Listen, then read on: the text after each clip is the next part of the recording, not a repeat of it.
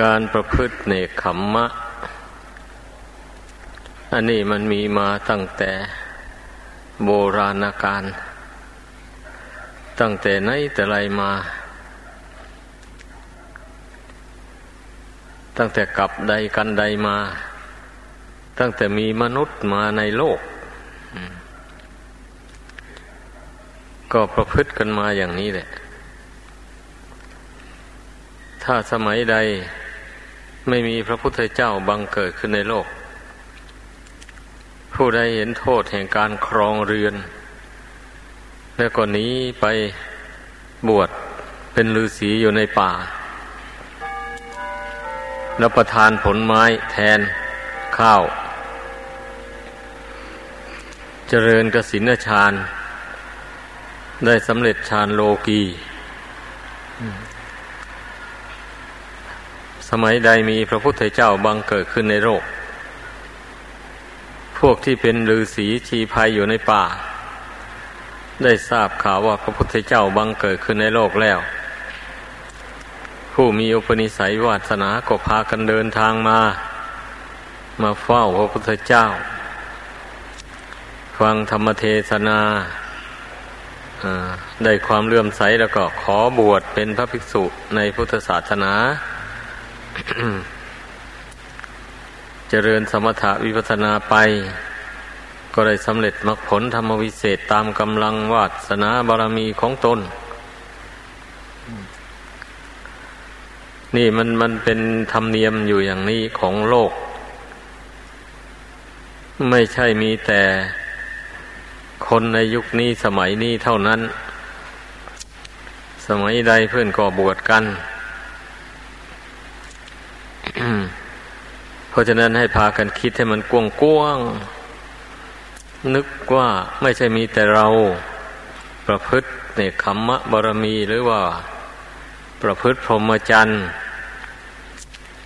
เป็นผู้ถอนตนออกจากกามคุณ อันนี้ไม่ใช่มีแต่เรา คนอื่นก็มีตั้งแต่ไหนแต่ไรมาสำหรับผู้ที่เห็นโทษ แห่งการครองเรือน ว่ามันยุ่งยาก มันลำบากมันเป็นทุกข์มาก แล้วก็ ประโยชน์ที่ได้จากการครองเรือนมีน้อยเต็มทีนำมิซ้ำคนผู้ไม่ฉลาด ยังไปทำบาปทำกรรม ใส่ตัวเองมากมายสำหรับการครองเรือน ก็เช่นนี้แหละจึงว่านรกนั้นเหมือนเขาสารยัดไถสัตว์ตายแล้วไปตกนรกไม่มีเวลา เป็นอยู่อย่างนั้น เพราะว่าคนมันมาก วันหนึ่งหนึ่งตายไม่รู้ว่ากี่หมื่นกี่แสน ทั่วโลกเนี่ย ถ้าคิดเป็นนาทีแล้วก็นาทีหนึ่งไม่ไม่รู้ว่ากี่คนนะ ที่นี่ไอ้พวกที่ ทำบาปนั่นมีมากมาเหลือเกินสำหรับผู้ครองเรือนก็ดี ผู้เป็นนักบวชก็ดี เป็นนักบวชก็ทำบาปได้เหมือนกัน ไม่ใช่ทำบาปไม่ได้ทำบาปได้เหมือนกันนะกับผู้ครองเรือนสำหรับผู้ปราศจากนิริโอตตปธรรมแล้ว มันก็ทำบาปได้ทั้งนั้นแหละ ผู้ครองเรือนก็ทำบาปได้ ผู้ออกบวชก็ทำบาปได้เหมือนกัน ทีนี้ผู้มีหิริโอตตปธรรมอยู่ในใจแล้ว ผู้ครองเรือนก็ละบาปได้ ผู้เป็นนักบวชก็ละบาปได้เหมือนกัน แต่ว่าผู้ครองเรือนนั่นนะมันยากเหลือเกินที่จะละบาปได้นี่ เนื่องจากว่าอาชีพมันบังคับ ถ้าตนไม่หาก็ไม่ได้รับประทาน อืม ส่วนเป็นนักบวชนี่ ยอมสละทุกสิ่งทุกอย่าง อาศัยชีวิตเป็นอยู่กับชาวบ้าน ก็ไม่ค่อยได้ทำบาปเพราะปากเพราะท้องอันนี้ ถ้าหากว่าไม่โลภมาก เกินไปก็ไม่ไปหลอกลวงชาวบ้านเขาเลี้ยงชีพ มีผู้ศรัทธาถวายอย่างไรก็ บริโภคใช้สอยไป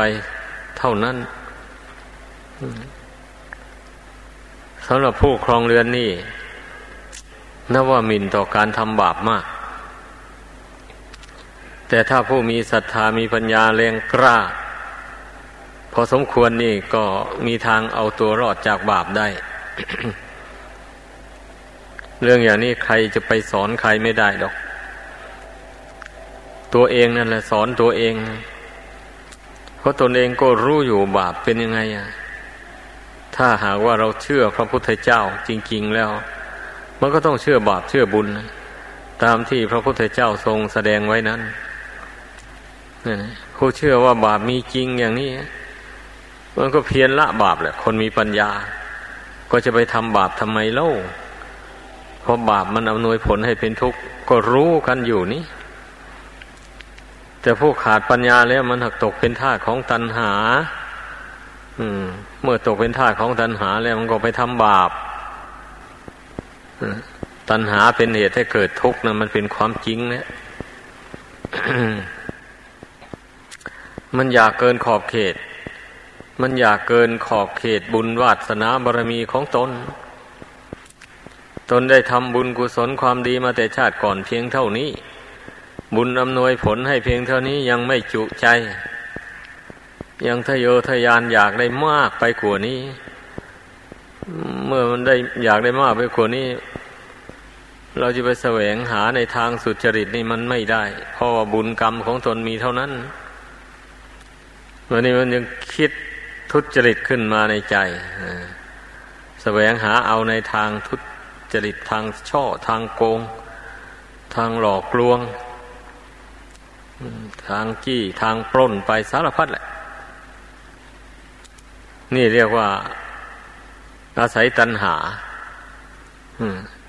เมื่อปล่อยให้ความอยากมันท่วมท้นจิตใจมาก ๆเขาแล้ว จิตมันก็เป็นอกุศลขึ้นมา ไม่กลัวบาปเลย ตัณหามันฉาบทาจิตใจ มาก ๆเข้าไปแล้ว ไม่กลัวเพราะเพราะไม่กลัวบาปนั่นแหละมันจึงทำบาปได้ ผู้ใดยังกลัวบาปอยู่มันก็ทำบาปไม่ได้ นี่เป็นธรรมดา เพราะฉะนั้นในพุทธศาสนานี่ พระพุทธเจ้าทรงสอน พุทธบริษัททั้งหลายนี่ให้มีปัญญา ไม่ใช่สอนให้เชื่อตามๆกันไปเฉยๆสอนให้ทุกคนฟังแล้วต้องให้เอาไปคิดไปกรอง ให้เกิดปัญญาความรู้ความฉลาดขึ้นมาได้ตนเอง ทางไหนเป็นบาปเป็นโทษก็หลีกเลี่ยงไป ไม่ว่านักบวชไม่ว่าคฤหัสถ์มันก็ต้องพึ่งตัวเอง พึ่งปัญญาของตัวเอง เมื่อได้ยินได้ฟังคำสอนรู้จักแนวทางปฏิบัติแล้ว ก็ลงมือประพฤติปฏิบัติ ไปจนเกิดปัญญาความรู้ความฉลาดขึ้นมา รู้ว่า โอ้ บาปนี่เป็นอย่างนี้อำนวยผลให้เป็นทุกข์อย่างนี้ ไม่ควรทำเลย ให้มันรู้ชัดขึ้นมาในใจอย่างนั้นมันรู้ว่า โอ้ บุญกุศล มีลักษณะอาการอย่างนี้บุญกุศลนี่เป็นสิ่งที่อำนวยความสุขให้อย่างเดียว ไม่ใช่บุญกุศลมันจะอำนวยความทุกข์ให้แก่คนผู้กระทำไม่มี ก็ให้มันรู้ชัดขึ้นในใจของตน ให้ได้เมื่อมันรู้ชัดขึ้นอย่างนี้มันก็พอใจทำสิ่งที่เป็นบุญเป็นกุศล และเมื่อรู้ชัดว่าสิ่งที่เป็นอกุศล ไม่ควรทำเพราะมันนำมาซึ่งทุกข์มันก็หลีกเว้นไม่ทำไม่ทำไม่พูดไปในทางที่เป็นบาปเป็นอกุศล และไม่คิดไปในทางบาปอากุศล คิดอย่างไรคิดไปในทางบาป ก็คิดเบียดเบียนบุคคลอื่นและสัตว์อื่น พูดกันอย่างง่าย ๆ อันนี้เรียกว่าคิดไปในทางบาปอากุศล ถ้าหากว่าตนไม่ได้คิดไปอย่างนั้น แล้วก็ชื่อว่าความคิดนั้นไม่ได้เป็นบาปเป็นอกุศล เป็นอย่างนั้น ก็เรื่องศีลห้าข้อที่พระพุทธเจ้าทรงบัญญัติห้ามนั้น มันก็เกี่ยวกับเรื่องการเบียดเบียน ซึ่งกันและกันนี้ทั้งนั้นเลยเรียกว่าพระพุทธเจ้านั้นพระองค์ทรงเมตตา ต่อคนทั่วๆไปไม่ต้องการให้สัตว์โลกทั้งหลายเบียดเบียน ซึ่งกันและกัน ก็จึงได้ทรงบัญญัติห้ามไว้ แต่เป็นข้อห้ามเฉยๆแบบนี้ บทลงโทษในปัจจุบันนี้ไม่มี นั่นแหละ ใครรักษาได้ก็เป็นบุญกุศลของผู้นั้นไป ผู้นั้นก็ไม่มีบาปติดตัวไป ใครรักษาไม่ได้ ไปทำบาปไปล่วงเกินพุทธบัญญัตินั้นเข้าไป บาปกรรมมันก็ติดตัวไป แต่ไม่มีใครลงโทษใครในปัจจุบันนี้ ถ้าหากว่าผิดทำผิดกฎหมายบ้านเมืองไปนั่นแหละ เจ้าหน้าที่เขาจึงลงโทษเอาเป็นอย่างนั้น ราะฉะนั้นเนี่ย คนเราเนี่ยมันถึงได้ไม่กลัวบาป เพราะเมื่อทำบาปลงไปแล้ว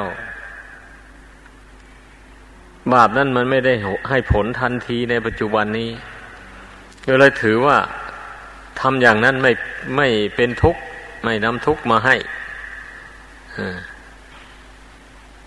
เหตุนั้นนะจึงชอบชอบทำกันไปเรื่อยๆ คนเรานะ แม้ว่าพระพุทธบัญญัติเกี่ยวกับพระภิกษุสามเณรก็เหมือนกันคำว่าเป็นอาบัตต้องอาบัตอย่างนี้ บางคนก็อาจจะไม่นึกเลยว่ามันเป็นบาปนึกว่าเป็นอาบัตเป็นความไม่ดีในปัจจุบันนี้เท่านั้นเองนะไม่นึกว่ามันจะเป็นบาปเป็นกรรมตามสนองตนไป ทั้งในปัจจุบันและเบื้องหน้า เพราะฉะนั้นนะนักบวชบางคนบางพวกจึงไม่สำรวมในวินัยความเข้าใจผิดอย่างนี้นับว่ามีมากมายทีเดียวคำว่าต้องอาบัตินั่นก็คือว่าต้องโทษนั่นเองนะต้องบาปนั่นเองเนะี่ยไม่ใช่อื่นไกลแต่ว่าบาปบางอย่างมันบาปเบาๆ เมื่อรู้ว่าตนได้ร่วงเกิน พุทธบัญญัติอย่างนี้แล้ว ก็ไปสารภาพตนต่อ เพื่อนภิกษุรูปใดรูปหนึ่งซะว่าได้ได้ล่วงอาบัติหรือว่าได้ทำบาปอย่างนั้น จริงอย่างนี้แล้วขอแจ้งต่อท่านแล้วต่อนนี้ไปข้าพเจ้าจะสำรวมระวัง จะไม่ล่วงเกินต่อไป เมื่อท่านบุญรับรู้ว่า อขอรับทราบความผิดของท่าน แล้วก็ขอให้ท่านจงสำรวมระวังต่อไปทางนั้นก็รับว่าจะสำรวมระวังต่อไป เท่านี้แล้วโทษนั่นก็หมดไป แต่ถ้าว่าขืนทำบ่อยๆโดยอาศัยการแสดงอาบัตเอาแล้วก็พ้นเท่านั้น อันนั้นไม่ไม่ไม่พ้นนะไม่พ้นบาปนั่นเขาเรียกว่า คนไม่มียางอาย ไม่มีความละอาย อันนั้นถึงจะแสดงอบัตก็ไม่พ้น แต่ถ้าผู้ใดรู้ตัวแล้ว ได้ลุ่มหลงทำลงไปแล้วตั้งใจสำรวมระวังให้เด็ดขาดไปเลยอย่างนั้นนะมันถึงพ้นจากบาปไปได้ แม้เป็นคฤหัสถ์ก็เหมือนกัน เมื่อสมทานศีลแล้ว ก็จะ สำรวมระวังไม่ล่วงเกินอย่างนั้นอย่างนั้นอย่างนั้นแล้ว ก็ตั้งใจสำรวมไปจริง ๆ เช่นนี้ มันก็จึงจะพ้นโทษอันนั้นไปได้ แต่ขั้นเมื่อสมทานไปแล้ว ไปไปต้องไปทำอีก เมื่อไปทำอีกแล้วมันมาสมทานศีลใหม่อีกอยู่อย่างนั้นเนี่ย เข้าใจว่าไม่มีทางมันจะหลุดพ้นจากบาปนั้นไปได้ บาปนั้นต้องตามให้ผลแน่นอนเลยการที่บาปมันจะไม่ไม่ตามให้ผลได้นั่น เมื่อผู้ใดรู้ว่าตนทำอย่างนี้มันเป็นบาปจริงแล้วอย่างนี้ ก็ไปสมทานศีลใหม่ซะ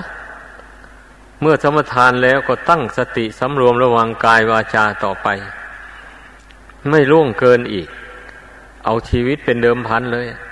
เอาเราจะรักษาศีลนี้ให้บริสุทธิ์ จะไม่ทำบาปจะไม่ล่วงพุทธวัญญัติเด็ดขาดเลย ตายก็แล้วไป ตายเพราะรักษาศีลนนี่ก็แล้วไป ขอถวายชีวิตในบูชาคุณของศีลถ้าผู้ใดตั้งใจแน่วแน่ลงไปอย่างนั้นจริง ๆ แล้วอย่างนี้ก็รักษากายวาจาไปเพื่อนเสียแต่มันเหลือวิสัย มันพลั้งเผลอไปโดยไม่ได้เจตนาอย่างนี้ อันนั้นก็เป็นอีกเรื่องหนึ่ง เมื่อไปสมาทานศีลใหม่แล้วมันก็ มันก็มีศีลอยู่ตามเดิมโทษนั่นมันก็หมดไป ถ้าว่าเพียงแต่พลั้งเผลอนะไม่ได้ ไม่ได้ตั้งเจตนาว่าจะล่วงอะดังนั้นจึงอยากจะพูดเหตุผลให้ พุทธศาสนิกชนทั้งหลายได้ทราบ ของการรักษาศีลนนี่นะว่าสำคัญมากทีเดียว ก็รักษาความบริสุทธิ์ของตัวเองนั่นแหละ เพราะในชีวิตของคนเรานี่ หรือว่าพูดถึงดวงกิจของคนธรรมดาสามัญนนี่มันมีทั้งความคิดที่เป็นบุญก็มีความคิดที่เป็นบาปก็มี ด้วยอำนาจของกิเลสนั่นแหละ มันมันโดนบันดาล เช่น อวิชชาความไม่รู้ โมหะความหลง หรือว่าความโลภพวกนี้ ความโกรธพวกนี้มันทำให้ จิตคิดเป็นอกุศลขึ้นมา อย่างนั้น ไม่ใช่ว่าความคิดนะั้นมันไม่มีเหตุผล มันไม่มีเหตุ มันมีเหตุมันถึงคิดทีนี้ถ้าหากว่าผู้ใดมาเพียรพยายามละมูลเหตุ ของความคิดที่เป็นอกุศลนั่นให้เบาบางไปไอ้จิตที่มันจะคิดเป็นอกุศลมันก็น้อยลง เบาบางลงไป มันเป็นอย่างนั้น เพราะทุกสิ่งทุกอย่างมันมาจากเหตุ ดังนั้นทุกคนน่ะ ต้องให้เพ่งพิจารณาดูจิตของตัวเอง ให้ได้เพราะจิตของตนน่ะ มันประกอบอยู่ด้วยความโลภโกรธหลงมากน้อยเพียงใด หรือว่าความโลภโกรธหลงนี่มันเบาบางไปจากดวงจิตนี้ มากพอสมควรก็ให้รู้ก็ต้องรู้แหละ ถ้ามันยังมีอยู่อันใด ก็จะต้องเพียรละเหตุอันนั้น เช่นอย่างความโลภมันยังมีอยู่ เห็นอะไรก็อยากได้แต่พึ่ตาพือไป ไม่รู้จักจบจักสิ้นอย่างนี้นะนั่นมันต้องรู้ตัวเอง ถ้าจิตตัวเองไปอย่างนั้นแสดงว่าความโลภมันมีอยู่ ก็ต้องเพียรระงงับความคิดอย่างนั้นเรื่อยไป อย่าให้มันคิดเกินขอบเขตไป อยากได้อันใดก็ให้มันสมเหตุสมผล จึงค่อยอยากมัน มีเหตุมีผลที่ควรอยาก ก็จึงค่อยอยาก ในสิ่งจำเป็นต่อชีวิตแต่ต้องเป็นความอยากที่เพ่งพิจารณาดูแล้วว่า มันไม่เป็นบาปเป็นโทษ ต้องกลั่นกรองด้วยปัญญาเสียก่อน ความอยากที่ถูกกลั่นกรองด้วยปัญญานั้นแล้ว จึงลงมือทำไปแสวงหาไป ตามความต้องการปรารถนาอย่างว่านั้น มันก็ไม่เป็นบาปเป็นโทษ มันก็เป็น ความดีของผู้นั้นเรียกว่าเป็นสัมมาอาชีวะ เป็นการเลี้ยงชีวิตโดยทางที่ชอบโดยศีลด้วยธรรม เป็นทางไปสู่สวรรค์ทางไปสู่พระนิพพานได้ อย่างนี้แหละ ทุกคนก็ต้องพิจารณาดูจิตใจของตัวเองให้มันได้ ให้รู้เรื่องของตัวเอง ถ้าจิตตัวเองไม่โลภก็รู้ว่ามันไม่โลภ จิตมันไม่โกรธก็ให้รู้ว่ามันไม่โกรธจิตมันไม่หลงไม่เมาไปตามโลกสงสารอันนี้มันรู้อะไรเป็นอะไรอยู่อย่างนี้นะ ก็ให้รู้ให้รู้ว่าจิตตนนั้นนะไม่ยึดมั่นถือมั่นอยู่ในความโลภความโกรธความหลงเหล่านี้ จิตตนเห็นโทษของกิเลสเหล่านี้อยู่ก็ให้รู้ ให้รู้ว่าจิตตัวเองเห็นโทษ หรือว่าจิตมันไม่เห็นโทษก็ให้รู้ว่ามันไม่เห็นโทษนี่เรียกว่าเราพยายามอบรมจิตนี้ให้เกิดความรู้ ความฉลาด ในกิเลสในเหตุแห่งทุกข์ต่าง ๆ หมู่นี้เราก็ต้อง ฝึกจิตใจนี่ให้มันเกิดความรู้ความฉลาดขึ้นมาอย่างนี้ มันก็ถึงจะละกิเลสให้เบาบางไปได้ แต่ถ้าไม่รู้ เมื่อไม่รู้มันก็ละไม่ได้ มันเป็นอย่างนั้น ต้องค้นดูต้องพิจารณาดูให้รู้ ก็เคยพูดมาอยู่แล้วว่า ไม่ว่าคฤหัสถ์ไม่ว่านักบวช ก็มีโอกาสที่จะได้บำเพ็ญเนกขมมะ ปฏิบัติได้เหมือนกัน ต่างแต่ยิ่งย่อนกว่ากันเท่านั้นเอง เช่นคฤหัสถ์ผู้รักษาศีลห้าให้บริสุทธิ์อย่างนี้ก็เรียกว่า เป็นพรหมจรรย์อันหนึ่งของคฤหัสถ์คือเป็นผู้ไม่ทำบาป นั่นแหละ ถ้าได้เลื่อนขึ้นมารักษาศีลอุโบสถวันหนึ่งคืนหนึ่ง อันนี้ก็ชื่อว่าเป็นผู้ประพฤติพรหมจรรย์ชั่วระยะหนึ่ง เป็นพรหมจรรย์ของชั้นผู้ที่ห่างจากกามคุณ ชั่ววันหนึ่งคืนหนึ่ง ก็ยังนับว่า ดีกว่าผู้ที่ไม่ประพฤติไม่กระทำเลย แต่ถ้าผู้ที่ไม่มีโอกโอกาสจะได้บวชเป็นพระภิกษุสามเณรก็ได้มานุ่งขาวห่มขาว โกนผม สมทานศีลแปดเป็นนิจศีลตลอดไปอย่างนี้ มันก็เป็นการประพฤติพรหมจรรย์หรือประพฤติเนคขมมะ สำหรับผู้เป็นคฤหัสถ์ก็ค่อยเลื่อนขั้นมาอย่างนี้สำหรับคนมีอายุมากเข้ามาแล้วมันควรตื่นตัวกัน เพราะว่าเมื่อมีอายุมากเข้ามาแล้ว มันก็ใกล้ต่อความตายแล้ว ไม่ทราบว่าจะไปดิ้นรนขนขวาย ผูกพันอยู่อะไรกับโลกนี้นักหนา ก็ไม่ควรที่จะเป็นอย่างนั้นความจริงนะ ราะเราเกิดมาพบพบพระพุทธศาสนาแล้ว พระพุทธเจ้าชี้หนทางออกจากทุกข์ให้แล้วทำไมเราจึงจะไม่พยายามเดินตาม การมาประพฤติพรหมจรรย์เนี่ยก็อย่างว่านั่นแหละใครๆก็ทำได้ มีสิทธิ์ที่จะทำได้ ในเมื่อมาเห็นโทษแห่งการครองเรือน หรือผู้ครองเรือนมา จนอายุมากขึ้นมาแล้วอย่างนี้ อันจะไปแสวงหาความสนุกสนานเพลิดเพลิน เหมือนอย่างแต่เมื่อยังหนุ่มนั้น มันก็เป็นไปไม่ได้แล้วสังขารร่างกายอันใดก็สุดโทรมไปแล้ว อย่างนี้นะไม่ควรที่จะไปมัวเมาในกามคุณเหมือนกับคนหนุ่มเขา ควรที่จะถอนตัวออกจากบ้านเรือน มาประพฤติพรหมจรรย์อยู่ในวัดวาศาสนา ไม่บวชก็มานุ่งขาวห่มขาว นี่ก็ได้นี่รักษาศีลแปดไปเป็นนิจศีลอย่างนี้ หากว่าตั้งใจประพฤติปฏิบัติทำความเพียรเจริญสมถะวิปัสนาไป มันก็มีสิทธิ์ที่จะได้บรรลุมรรคผลธรรมวิเศษได้เหมือนกันไม่ใช่ว่าการบรรลุมรรคผลธรรมวิเศษนี้จะมีแต่ นักบวชผู้นึ่งนุ่งเหลืองห่มเหลืองเท่านั้น